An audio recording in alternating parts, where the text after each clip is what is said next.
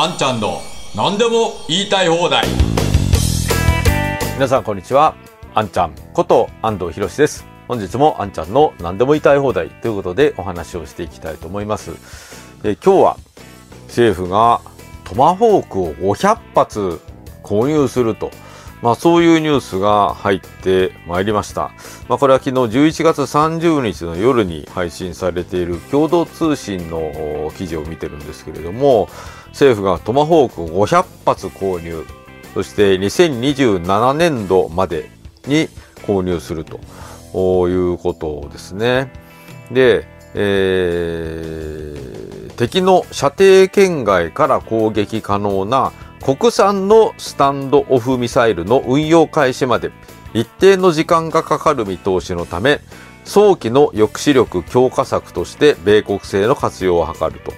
まあそういうことで、えー、これを買おうということですね。まあトマホークを買うとなるといよいよ本格的に攻撃できる体制を整えるということになりますから、まあ、なかなか思い切ったことをやるなというふうに思ったのが一つと、それから、まあ、やっぱり、まあ、確かにここに書いてある通り国産のものを開発するのにはかなり時間がかかると思われるので、まあ、今すぐ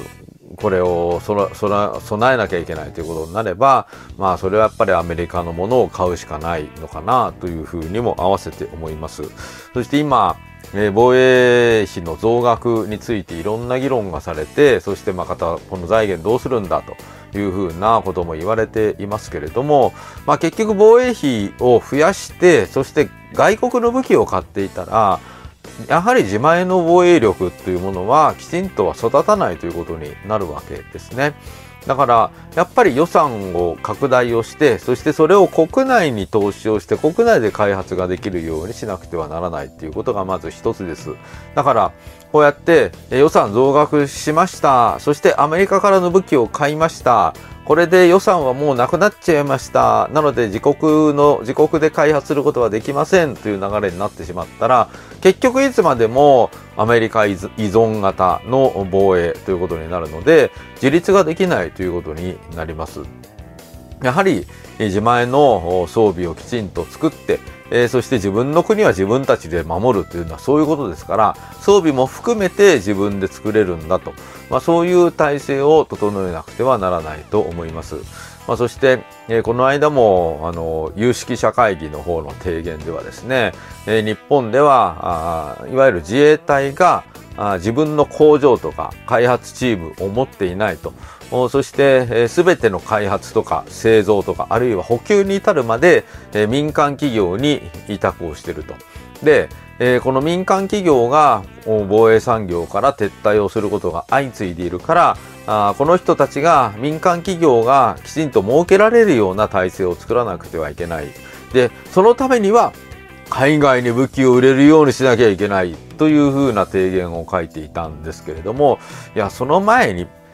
防衛省がちゃんと予算をつけて民間企業に予算をきちんとつければ海外に武器を売りに行かなくったって十分利益が出るそして継続できるその産業ですね継続できるそういう体制は作れるんですよね。なので、えー、まずそのための予算を充実をするということが必要ですし、それからその提言の中ですごく気になったのは、補給まで民間企業にやらせると。いう体制だとこれはやっぱり本当に有事があった時に補給までそれを運ぶところまで民間企業にやらせるんですかと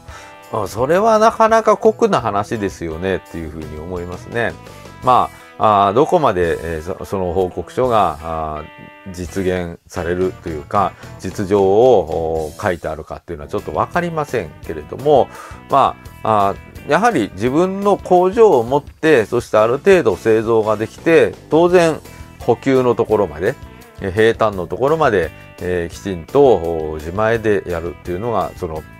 防衛する部隊がですね、えー、きちんと自前でやるというのが何よりも大事だと思います。まあ今日はこのトマホークの500発購入という、まあかなり日本にとっては大きなニュースですけれども、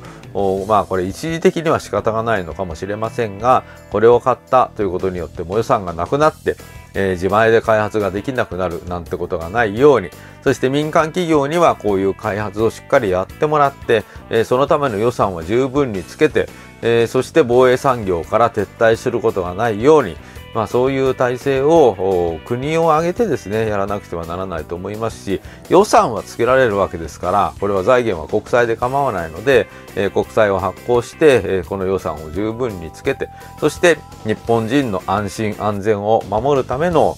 防衛力の整備というものをきちんとやっていただきたいと、まあ、そのように思っております。はい、ということで本日もご覧くださいましてありがとうございました。ぜひ皆さんチャンネル登録と高評価をよろしくお願いいたします。それではあんちゃんの何でも言いたい放題また次回お会いいたしましょう。ありがとうございました。